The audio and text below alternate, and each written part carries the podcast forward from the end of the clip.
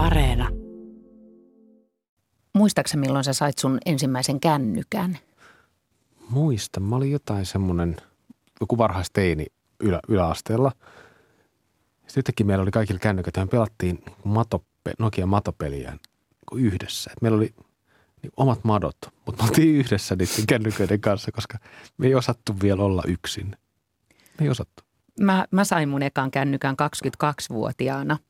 Mä jouduin ensin olemaan yksin, koska mä olin ensimmäinen, joka sellaisen sai, mutta sitten pian me hevoidettiinkin kaikki jotenkin kiihtyneinä semmoisia aikuisten asioita niin meidän matkapuhelimilla.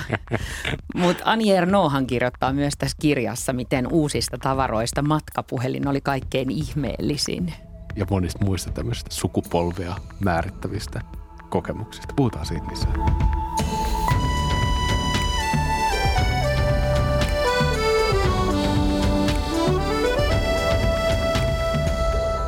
Tämä on lukupiiri Tulusto, että kylmällä. Tänään puhutaan ajan kulumisesta ja Ani Ernoon kirjasta Vuodet. Tosi monet on suorastaan haltioituneet tästä kirjasta. Sen näkee somestakin ja mä oon kyllä yksi niistä haltioituneista. Tietysti somen, somen vaikutuksen takiako? olen itse päättänyt olla se. Tota, lukupiiri Tulusto, että kylmällä on siis tarkoitettu kaikille meille, jotka, joita kiinnostaa hyvät kirjat niin lukijoille kuin lukemisesta haaveilevillekin. Me luetaan täällä viikoittain kirjoja vakiovieraiden kanssa ja halutaan avata niiden kirjojen kautta ajatuksia ja uusia maailmoja. Moi, toimituspäällikkö Anna-Leena Jalava ja taidekriitikko Matti Tuomela. Moi. Onko teillä Moi. kännykät kiinni tai päällä? Nyt kun kysyit, niin iski hirveän neurosi, että tuliko se laitettua se lentotila päälle vai ei. Viimeksi operassa ei ollut laitettu. Niin, tämä on, tää on niin sukupolvia yhdistävä kokemus. Panikki. Kännykkäparanoja. Kyllä. Mulla on kännykkä aina äänet pois lentokonetilassa ja suljettuna. Okei, okay, niin ja vielä akku pois sieltä. tota, Anna-Leena ja Anna, te olette X-sukupolvea. Mm, kyllä. Ja minä ja Matti, me ollaan milleniaaleja. Paheksuttuja milleniaaleja. Niin, me ollaan milleniaaleja. Mutta mit, mit, mitä, mitä teidän sukupolvikokemukset on? Pystyttekö te kiteyttämään teidän sukupolvikokemukset johonkin juttuihin? Mä pystyn kyllä. Se on sokeripalassa annettu poliorokote. Mä muistan sen luokan, ne ää, ankeet pulpetit, joihin oli raapustettu jotain tuhmia merkkejä, mitä mä en ehkä täysin ymmärtänyt. Ja sitten sen, sen hoitohenkilökunnan edustajan, joka jakoi ne sokeripalat ja tuntuu, että tässä ollaan nyt yhdessä. Mm. Kaikki ydinsodan pelot ja kaikki muut jää niin kuin kakkoseksi. Sille fluoraus on toinen, mä muistan sen maun yhä, mutta sokeripala, siinä oltiin niin kuin koronataistelu tunnelmassa ennen koronaa. Mä en pysty juoda ananaslimua sen takia, sen fluorauksen takia, koska se maistuu semmoiselta ananasesanssilta. Että yhdistää Teillä meitä. oli erilaista. Se on eri, niin eri oli, maku. Niin oli. Meillä ei, oli me, jotain ei aikaan milleniaalit on saanut jotkut paremmat sokeriesanssit. Musta tuntuu, että mulle sellaisia sukupolvikokemuksia, ne liittyy kaikki tällaisiin just viestintäteknologioihin mm. aika paljon. Ne on niin kuin MSN Messenger, IRC-galleria, digiboksi, aromipesä mainos, TVn chatti. Ostustelkkari, joo, niin, se oli tällaiset, tällaiset jutut. Mutta sitten mä mietin itse asiassa tuota sukupolvikokemusta, että liittyykö ne aina kaikilla niin kuin lapsuuteen ja teini-ikään. Mä luulen, Koska että se tuntuu, että- on se asia. Niin, jos mä mietin, että se on, että teini-ikä on myös elämässä, ei kaikilla, mutta ainakin mä oon ollut sillä tavalla onnekas, että se on mulle ollut hirveän kollektiivinen elämänvaihe. Eli se on niin kuin se hetki elämästä, kun on niin kuin kaikkein suurin jotenkin määrä ihmisiä ympärillä, kun ollaan niin kuin, ei olla vielä eriydytty lukioihin ja ammattikouluihin tai tällaiseen, vaan ollaan yläasteella, niin silloin asiat on eri tavalla yhteisiä. Sitten mä hu- huomasin vaan, kun mä aloin kertaa näitä niin sanottuja sukupolvikokemuksia, mm. niin ne kaikki palautti mut teini-ikään. Mä, mä ajattelen sitä ehdottomasti jotenkin teiniäin ja sitten semmoisen niin kuin varhaisen aikuisuuden kautta sitä sukupolvikokemusta. Mä muistan, kun lukion ilmoitustaululle tuli syksyllä marraskuussa 1989 lehti artikkeli nastoilla kiinnitetty, jossa kerrottiin Berliinin muurin murtumisesta. Mm. Mutta täytyy sanoa, että kyllä mä muistan myös, mä muistin nämä sokeripalat, kun Joo. sä sanoit sen, Aivan, koska muistelemallahan muistaa Mulla mul tuli sellainen kauhea olo, että onko mulla suku... Kyllä totta kai tulee paljon mm, tosi eläviä muistoja,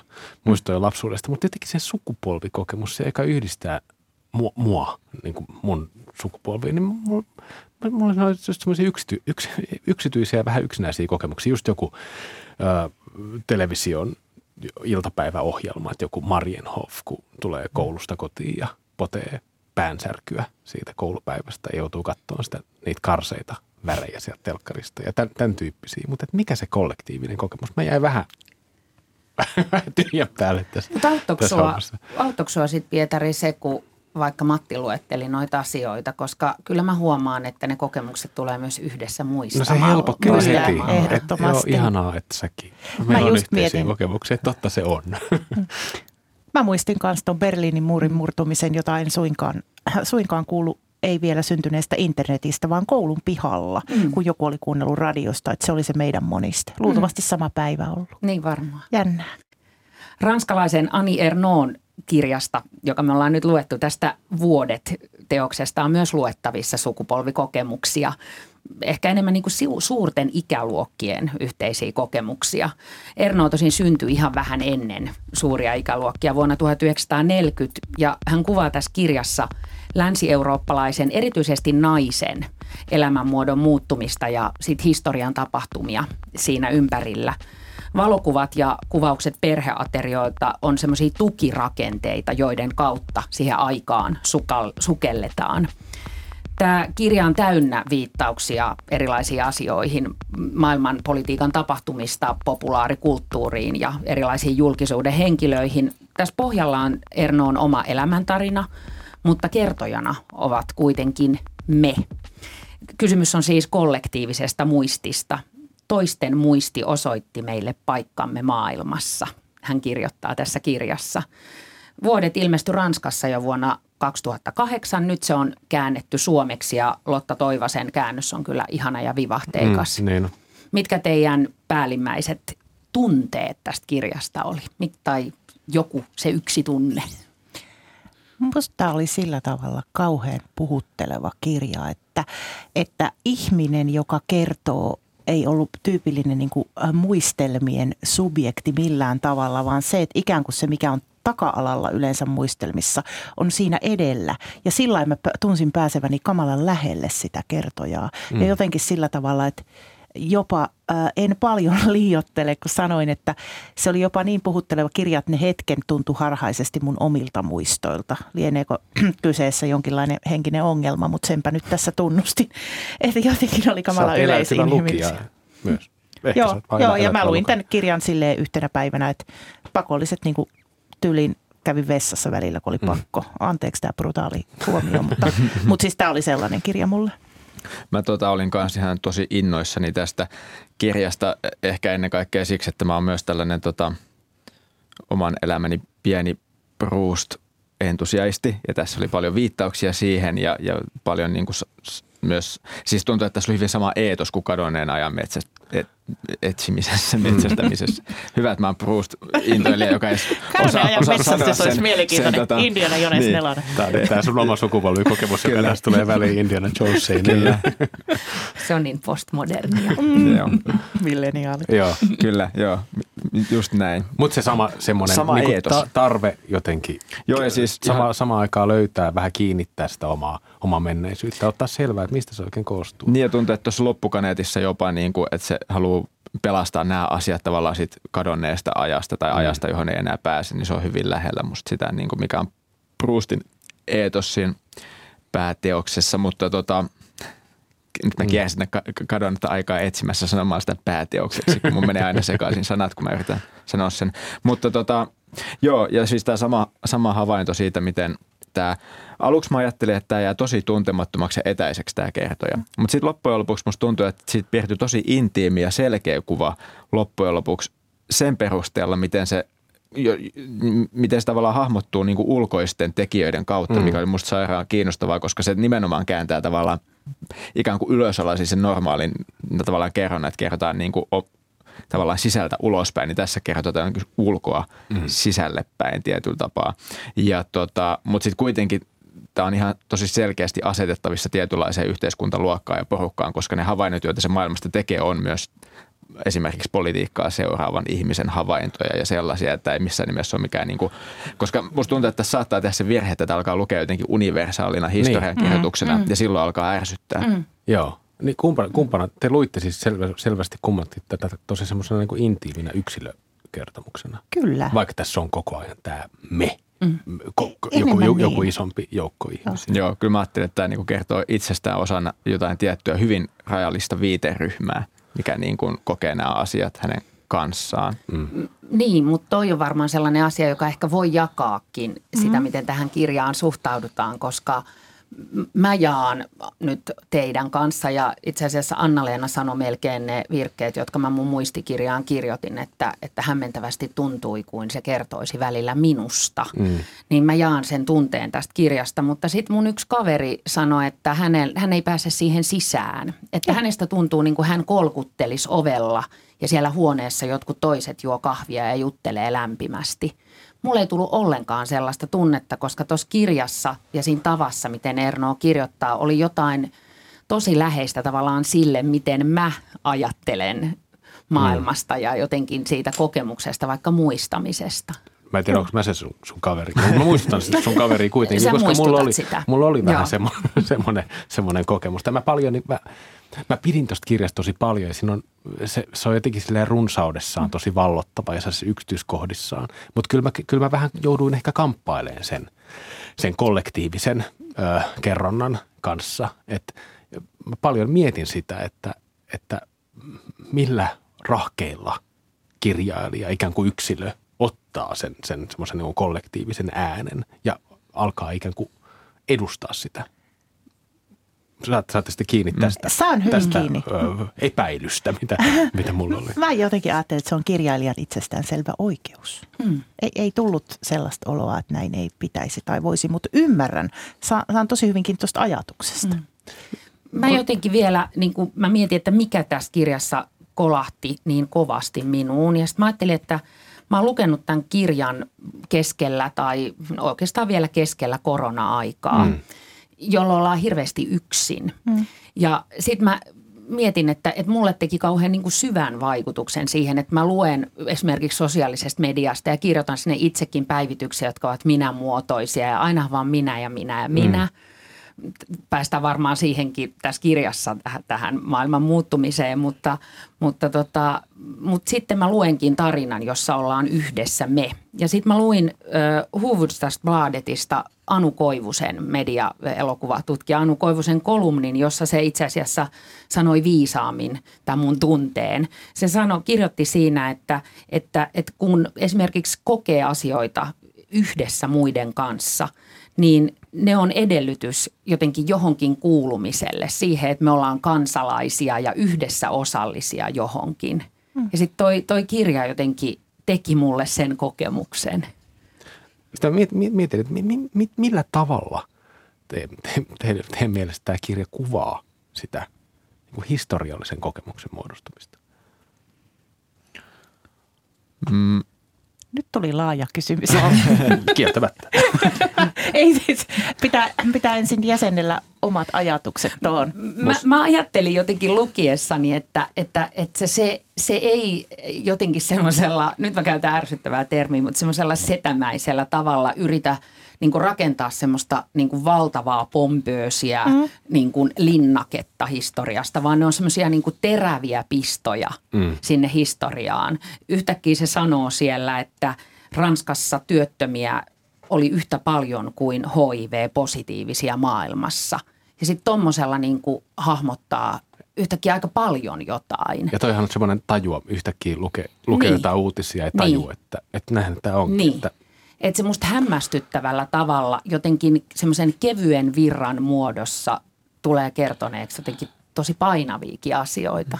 Musta tuntuu, että tässä ö, oli sellainen rytmi, että aina tasaisin väliajoin tämä kertoo ja kuvaa, miten ihmiset niin havahtu horroksesta johonkin asiaan. Eli kaikki ikään kuin... Kyllä.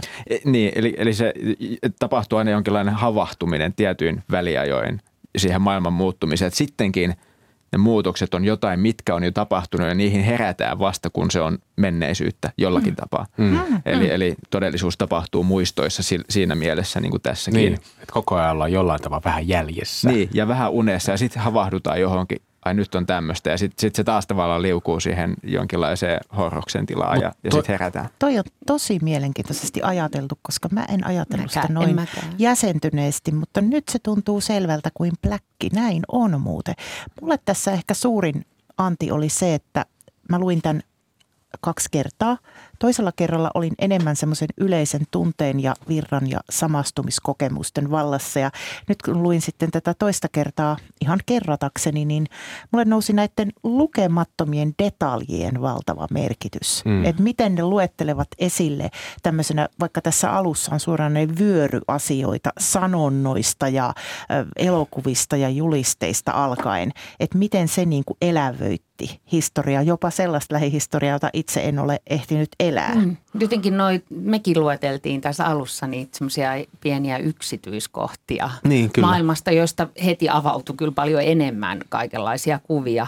Mua jotenkin viehätti kyllä tässä kirjassa myös sitten se, miten Erno kirjoittaa siitä, että siitä sellaisesta vähän kuitenkin siitä muistin epämääräisyydestä. Esimerkiksi kun ajatellaan jotain maailmanpolitiikan tapahtumia. Jotenkin, että, että ne, ne, ne, mä sanoin, että ne on teräviä, mutta ne ei ole koko ajan teräviä, vaan ehkä just sitä semmoista horroksesta havahtumista, mistä Matti puhuu.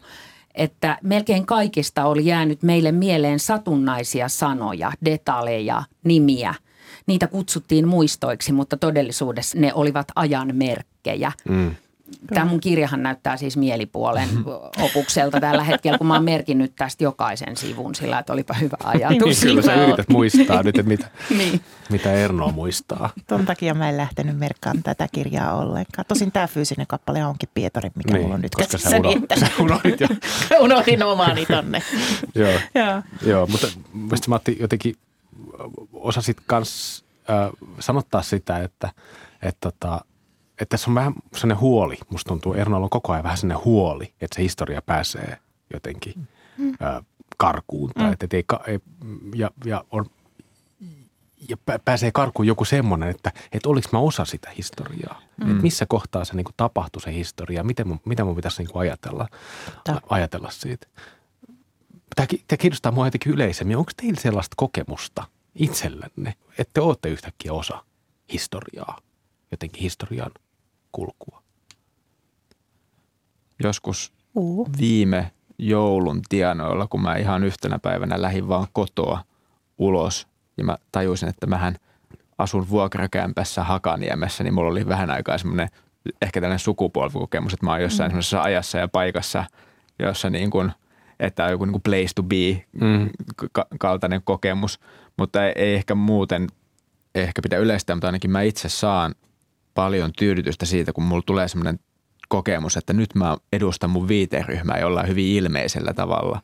Ja, ja se, siihen liittyy ehkä myös tämä niin kuin asuinpaikan mainitseminen, että kokee, että, että, että mä nyt kuulun tällaiseen, tällaiseen porukkaan, joka asuu täällä tässä ajassa ja se on niin kuin, ja se on niin kuin jotenkin, se tuntuu joltain. Mulle tuli toi, anteeksi puhuinko mä sun? Ei, kerro vaan. Ja mulle tuli toi sama liittyen koronaan siihen, kun katsot, katsottiin kukin varmasti tahoillamme poteroissamme sitä hallituksen tiedotustilaisuutta, jossa Suomi meni kiinni, Mm. mm. niin siinä tuli semmoinen olo, että minä olen ollut näkemässä tämän ja jälkipolvet tulevat siitä kuulemaan Niin kyllä. paljon. Mm. Mm. Ja sitten se vielä jotenkin se, että me kaikki oltiin olosuhteiden pakossa omissa kapseleissamme, emmekä kuuntelemassa sitä isolla joukolla yhdessä. No mutta toisaalta toihan toista, tois, Mm. toi kokemus toisti sitä Nimenomaan. yhtenäiskulttuuriajatusta. Että sit yhtenäiskulttuuri aina suomalaisessa keskustelussa on se, se oli se aika, jolloin kaikki ihmiset katsoi samoja telkkariohjelmia. Kyllä.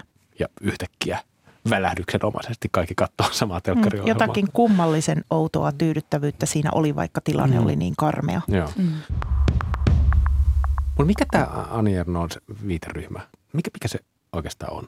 Mitä sä tarkoitat viiteryhmällä? Siis se, se, se, se jengi, ken, kenen Ai ne kokemusta se, niin se me, kenen kokemuksesta se kertoo? No mä ajattelen, että ne on sellaisia ö, valistuneita, kou- kouluttautuneita ihmisiä. Yksi, yksi toki tarinalinjahan tässä on myös tällainen ö, työväenluokasta tällaiseen akateemiseen ö, ke- keskiluokkaan niin kuin siirtyminen, mutta Tietynlainen luokkanousu. niin. Kertomus. Mutta, tota, mutta kyllä mä jotenkin ajattelin, että nämä on, nämä on just tällaisia niin kuin, ne on vasemmistolaisia ja ne on ehkä kulttuurelleja Ta- ihmisiä, taiteilijoita, taiteilijoita ja opettajia. sellaisia. Akateemisia. Ja mun mielestä tähän liittyen tämä kirja on myös hirveän piikikäs. Tämä kertoja suhtautuu toisinaan myös aika, aika jotenkin silleen terävästi siihen, miten, miten härkäpäisesti ne on niin kuin ajanut jotain asiaa ja miten ne seuraavan päivänä jo unohtaa sen jonkun asian Mm. mm. tai muuta vastaavaa. Eli, eli miten ne niin kuin menee jotenkin tunteilla asioihin ja siinä on musta jotain semmoista vähän piikikästä myös. Sitä, niin kuin, että se suhtautuu tähän sen omaan viiteryhmään myös hyvin tälleen Siihen omaan sukupolveen. niin ja oman kokemukseen. sukupolven jotenkin aika silleen niin kuin sarkastisesti tai ironisoiden ehkä mm. vähän se. Sä et maininnut sitä, että, että se kertoo myös naisista, niin kuin naisten historiasta. Totta. Niin.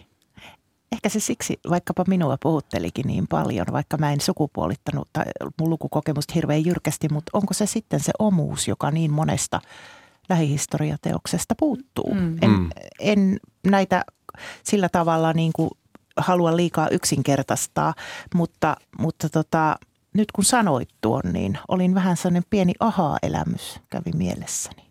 Mm. Kyllä. Ja mäkin yhdistän sen ehdottomasti, mä otin tavoin tuohon, niin kuin, että viiteryhmä on koulutetut mm. ihmiset ja, ja niin kuin ihmiset, jotka kykenevät ottamaan vastaan tällä tavalla niin kuin koodattua ja purettua kertomusta, mutta luultavasti itse kykenevät myös tuottamaan omaa tarinaa. Mm. Jotenkin sellainen niin kuin sivistynyt otehan tässä oli, Totta. mikä miellytti tosi Joo. paljon.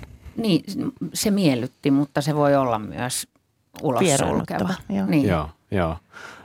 Mä koko ajan pallottelin omassa päässäni sitä, että entä jos tämä olisi miehen kirjoittama asia. Tämä, tämä, on ihan ohjelmallinen paikotellen siinä, että tässä kirjoitetaan nyt naisten historiaa ja, ja, ja se asettuu mun mielestä jotenkin niin kuin vastakkain semmoisen niin kuin miesten kir- kirjoittaman historian ka- kanssa. Ja mä, mulle tuli mieleen just sellaisia vähän, no semmoisia vähän äl, no, Ällöjä. Ä- ällöi mielikuvia just semmoisesta Seppo Hovi, Lasse Lehtinen kertomassa siitä niin kuin, niin kuin omasta, Mm. omasta semmoisesta suku, nimenomaan sukupolvikokemuksesta Yle, Yle, Yleisradion kanavilla. Jotenkin siitä, että, että jossa, jossa se me asettuu niin kuin paljon isomman semmoisen kolle. Se on, niin kuin jul, se on julkeampi ö, usein se miesten ö, tota, Joo. tapa kertoa omasta sukupolvikokemuksestaan, koska se on niin paljon universaal. To- Se toi- olettaa itsensä paljon Niin siis me tuotiin nyt. Lasse Lehtinen tähän keskusteluun. Niin, Kyllä. niin, niin. Kyllä, kyllä, joo. Se, kun, Hienosti kun se rock and roll tuli Suomeen ja, Kyllä, sieltä ja se takaovesta saapui. sieltä me, siellä me mm. pidettiin sitten hauskaa ja kaikki vapautui. Se on ihan, se on, no anteeksi, että mä nyt toin Joo, tämän, joo, tämän, joo tämän, ei mitään, se oli erittäin hyvä. Tähän, Mutta näin, mutta, Tämä oli yllättävä. Joskus ihminen yllättyy Ky- siitä. kyllä, mitä kyllä, kanssakeskustelija Tämä oli sanoo. yllättävä ja vähän shokeraava veto. kieltämättä. mielenkiintoinen. Mutta, mutta siis t- sä oot musta tuossa itse asiassa ytimessä, kun mä nyt toivon tästä. Mä joudun äsken vähän, sillä tuli vähän hikikin. Mutta, Mulle tota, kans, joo, mutta, mutta se, sä oot ytimessä siinä, että et, et okei Matti sanoit, että toi on niinku piikikäs se Ani Erno välillä, mutta sehän on semmoinen, se on, se on sitä, mutta se on myös jotenkin suunnattoman, äh, se on musta hyvin itseironinen usein. Se jotenkin pystyy katsomaan niitä tapahtumia jotenkin ehkä vähän eri tavalla kuin äh, kirjoittamalla siitä, miten makeita me oltiin, kun rock and roll tuli Suomeen, Mm, niin kuin niin, Pietari sanoi. kyllä. Mm. Ja itse asiassa tuosta lause, tai näistä, mitä äsken juuri edellä puhuttiin, niin mulle tuli mieleen se, että tämä tavallaan omassa lukukokemuksessahan tämä asettuu osaksi sellaista kulttuurikokemusten niin kuin jatkumoa, mistä on saanut kauheasti virtaa, koska nyt kerrotaan asioista, jotka itse tunnistaa. Mm. Ja olipa ihmisellä esimerkiksi henkilökohtaisesti kokemusta abortista tai ei, Mm. niin jos tämä olisi miehen kirjoittama, niin hyvin todennäköisesti ton ikäpolven mies ei kirjoittaisi äh, vahinkoraskauksien riskistä, joka varjosti kokonais, tai siis nuorten Mm. naisten Mm. elämää, joka määritteli niiden elämää. Ja Kyllä. sitten se ä, aborttikokemukset, jotka oli kaikkea muuta kuin turvallisia, jotka oli itse asiassa, ovat olleet aina valtavan iso osa Kyllä. tarinaa suhteessa siihen, miten niistä on kirjoitettu. Joo. Mm, Ani kyllä. Erno on, on niin kuin, tosi paljon julkaissut kirjailija. Sa- tä- Mulle ihan täysin uusi, uusi kirjailija. Samoin Et kiitos, mulle. kiitos vaan, että tota, Lotta toivon, että, että, että suomennat näitä, näitä juttuja. Mutta että hän on niin kuin paljon käsitellyt tätä niin kuin naisen mm. elämää ja naiseksi kasvamista ja. Ää, ja my, omissa teoksissaan ja myös tämä tämmöinen oma elämäkerrallinen ote on selvästi ollut hänen niin koko tuotannossaan semmoinen, mm. semmoinen määräävä, määräävä juttu, parikymmentä kirjaa mm. ö, 70-luvulta lähtien. Yksi puhdas intohimo suomeksi julkaissut tätä, tai ö, julkaistu tätä ennen, Joskus Ysärillä. 96. Joo. Joo, ja sillä tavalla, että, Tani Erno on niin hyvin tämmöinen myös niin etabloitunut kirjailija ja ilmeisesti myös hän- hänelle on niin povattu Nobel, Nobel-palkintoa myös tästä, tästä omasta, omasta ö, tuotannostaan. Tota, kun me puhutaan tästä Tani Ernoa vuodet romaanista ja siitä, miten sukupolvet muodostuu, niin me kysyttiin myös, että ö, Instagramissa, että mikä kirja on niin kertonut teidän kuulijoiden omista sukupolvikokemuksista. Ja sieltä tuli tällaisia ö, ihan tosi viimeaikaisia teoksia, vaikka Suvi Vaarlan West End, joka on tota, tämmöinen lama ö, kuvaus, Niko Hallikaisen kanjoni, Jenni Pääskysaaren Mielen maantiede, joka on tänne 70-luvun Korsossa Vantaalla tota, kuvaus. Sitten siellä on Laura Honkasalon Sinun lapsesi eivät ole sinun, joka on myös tämmöistä 70-luku meininkiä. Tässä on aika monenlaisia, monenlaisia juttuja, mutta selvästi jotenkin tämmöinen niin paikallisuus ehkä näissä vastauksissa ö, korostui. Ja, ja jo- joku semmoinen, mä mietin paljon sitä myöskin tätä Ani Ernoota luke, luke, lukiessani, että onko sukupolvikokemus niin kuin ylipäätänsä niin kuin semmoisessa vahvassa mielessä jotenkin mahdollinen? mä jotenkin ajattelin kanssa sitä sukupolvikokemusta. Mä mietin, että se on vähän sellainen jollakin tapaa keskusjohtoinen asia, että sukupolvikokemukset määrittelee jotkut yliopistossa humanistisia aineita opiskelleet kirjailijat ja Mm. sen sellaiset ihmiset, että, että siinä on, Ani Erno-henkiset niin, eli tota, että onhan se, niin, että onhan se silleen musta kauhean aika kapea käsite ja mä oon ollut ainakin aika kriittinen koko sitä niin kuin sukupolvikokemusläppää kohtaan siis Mm. mm. sillä tavalla, mutta No tähän nyt viittasi. Mä- Se on, Mm. mä, mä, tämä mun Lasse Lehtis niin kuin, mm. niin kuin jotenkin kritiikki tähän, tässä. Mä en oikeastaan ajattele itse noin. Jännä. Kyllä mä jotenkin saan kiinni tuosta pointista, mutta mä en ole ainakaan koskaan tullut ajatelleeksi noin. Pitäisi ehkä sanoa mieluummin, koska mulla jotenkin se sukupolvikokemus on nimenomaan niin voimakas yhteinen kokemus, yhdessä koettu Joo. kokemus jostain. Ja mm. nyt mä koko ajan niin kuin pääsen siihen, että tämä on yksi syy, miksi mä rakastin tätä kirjaa, koska se oli se, se peilas maailmaa yhdessä koetun kokemuksen mm. kautta. Joka muuttuu kirjan, mm. kirjan Kyllä. kulkiessa. Että Yksi, yksi kertomus, yksi piirre tässä Ani Ernon kirjassa on myös sellainen, että yhteinen kokemus kansalaisuudesta mm. ja politiikasta hapertuu 1900-luvun tai toisen maailmansodan jälkeen vähitellen. Siinä on monta, monta vaihetta, mutta, mutta se yksi selkein on, että, että kun kul- kulutuskulttuuri mm. Iskee läpi siinä niin kuin vähitellen, niin yhtäkkiä me ollaan jotenkin paljon niin kuin enemmän niin kuin erillään jotenkin omilla, mm, Mm, omilla niin, kännyköillämme, kyllä. omilla matkapuhelimillamme ja ollaan, ollaan kiinnostuneita niin kuin hirveästi niin kuin omasta, omista kokemuksistamme ja omista kehoistamme, mutta sitten semmoinen niin kuin kollektiivinen kokemus onkin yhtäkkiä hauras.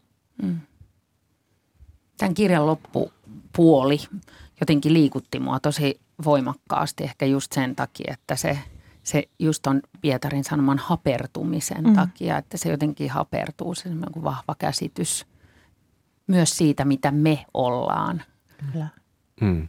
kun, kun yksilöpuhe tulee kaikkialle. Ja sitten mä yhtäkkiä tunsin olevani itse Anni Ernoon ikäinen, vaikka mä oon kuitenkin toistaiseksi aika eri, eri Niin. Mä, ikäinen. mä hyvin saan kiinni Joo. tästä. Saatko? Onko tämä joku X-sukupolven valmistautuminen vanhuuteen? On, on. Joo. mustakin ne oli liikuttavia ne lopun varsinkin, siis myös ne tavallaan yksityiselämän kuvaukset siitä, miten, miten on siirretty siihen ikävaiheeseen, mm. että lapset käy vaan viikonloppuisin kotona, kun ne on opiskelee ja, ja tavallaan miten sitten kun, ja sitten ne tulee jo niin kuin puolisoiden ehkä lapsien kanssa käymään kotona ja sitten ne häipyy minkälainen hiljaisuus sen jälkeen mm. laskeutuu tavallaan sinne kotiin. Ehkä, ehkä johtuu nyt enemmän siitä, että mä oon niin kuin nyt sit ehkä sen lasten ikäluokkaa enemmän, mutta kuitenkin tämä, tämä on niin kuin mulle sillä tavalla läheinen elämänvaihe, mutta vaan eri perspektiivistä. Mm. Mm. Mm, Kyllä. just niin. Joo. niin. Hei tota, jätetään Ani Erno ja vuodet tässä vaiheessa rauhaa. Keskustelua voi toki jatkaa Instagramissa. Ja puhutaan seuraavaksi hieman muusta.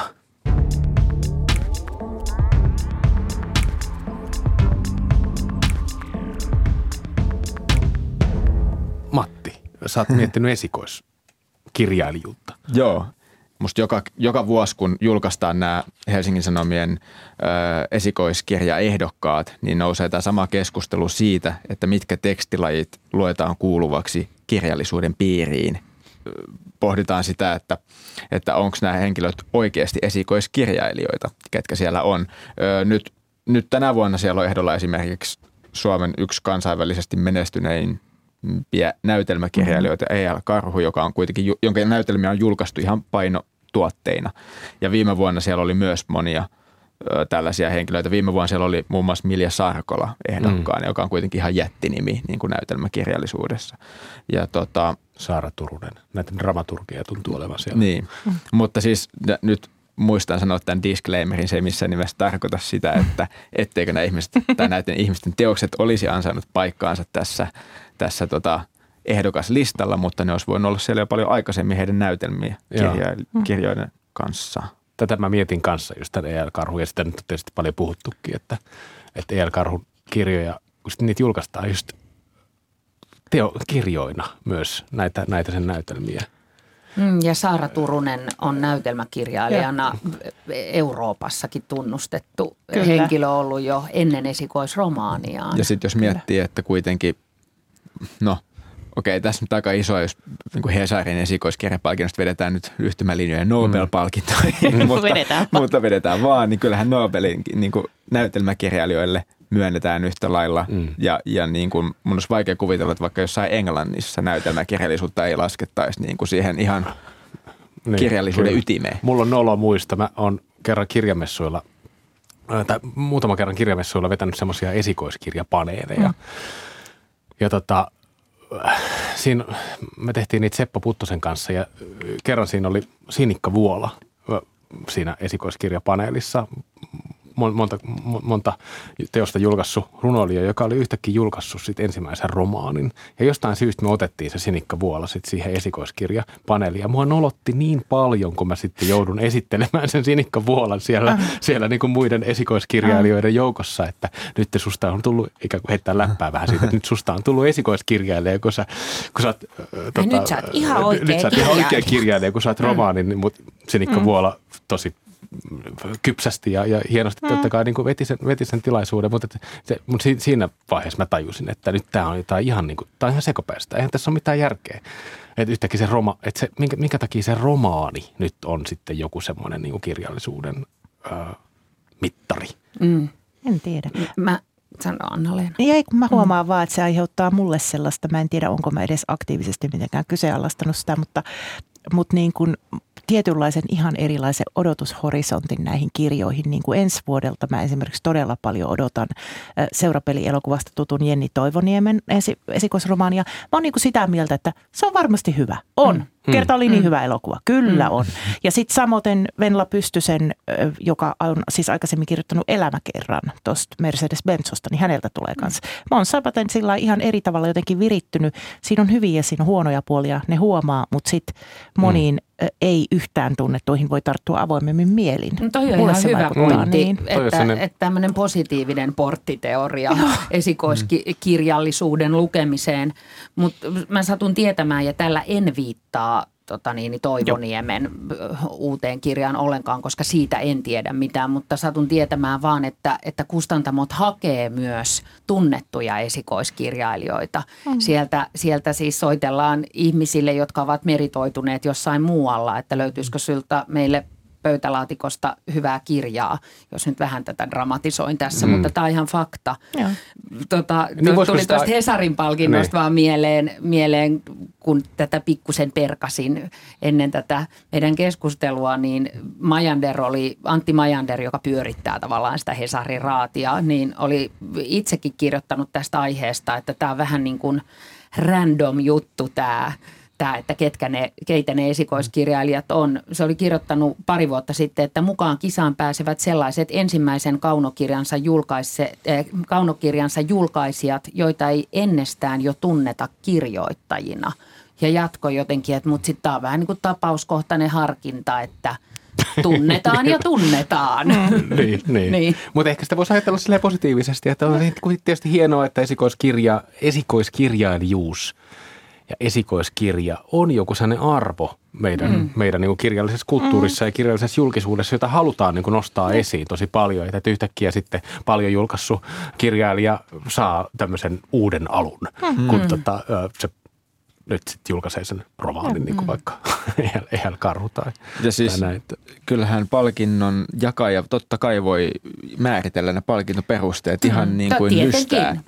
Onko esseet mukana siinä oh. esimerkiksi? On. on. Joo. Jos tämä Hesari-palkinto on, sitä ei ole ollenkaan silleen, niin kuin fasistisesti tota, rajattu niin kuin Finlandia-palkintoa mm-hmm. pelkästään. Ka- Paitsi, että näytelmäkirjallisuus ei ole kirjallisuutta. Okei, okay, puolifasistisesti, mutta, mutta ei niin pahasti. Niin. Joo. Joo. Joo, joo. Mutta lasten ja nuorten kirjallisuus on toki myös tällainen, mistä on, on niin kuin... Se jää mm. pois kokonaan siitä kirjailijuuden mm. määritelmästä mm. melkein. Kyllä. Mm. Et, et, et, paljon on sitten sellaisia tilanteita, Kyllä. jossa yhtäkkiä paljonkin julkaissut tota, lasten, kir- lasten kirjailija sitten. Mm. Mm. Siitä jätetään se historia ikään kuin pois, sit, kun niin. se siirtyy aikuisten, niin. aikuisten maailmaan mm. siihen kovaan luokkaan. Mm. No joo, jatketaan tä- tästäkin Mä annan keskustelua. yhden, yhden tota lukuvinkin. Kannattaa Anna. lukea Saara Turusen toinen kirja, sivuhenkilö, joka kertoo esikoiskirjan saamisesta ja palkitsemisesta. Siellä on aika hyvät rivit esimerkiksi liittyen siihen, että miten hänelle määritellään, millaisia esikoiskirjat ovat. Kovat rivit. Jatketaan tästäkin keskustelua Instagramissa. Siellä on kaiken näköistä kamaa ja tota, lukupiiri toimii myös, myös siellä. Ja nämä meidän podcast-keskustelut löytyy tietenkin Yle Areenasta. Ensi viikolla me puhutaan täällä Rosa Liksomin Väyläromaanista. Hei kiitos Matti ja Anna-Leena. Olipas hauskaa. Kiitos, oli ilo. Kiitos, kiitos.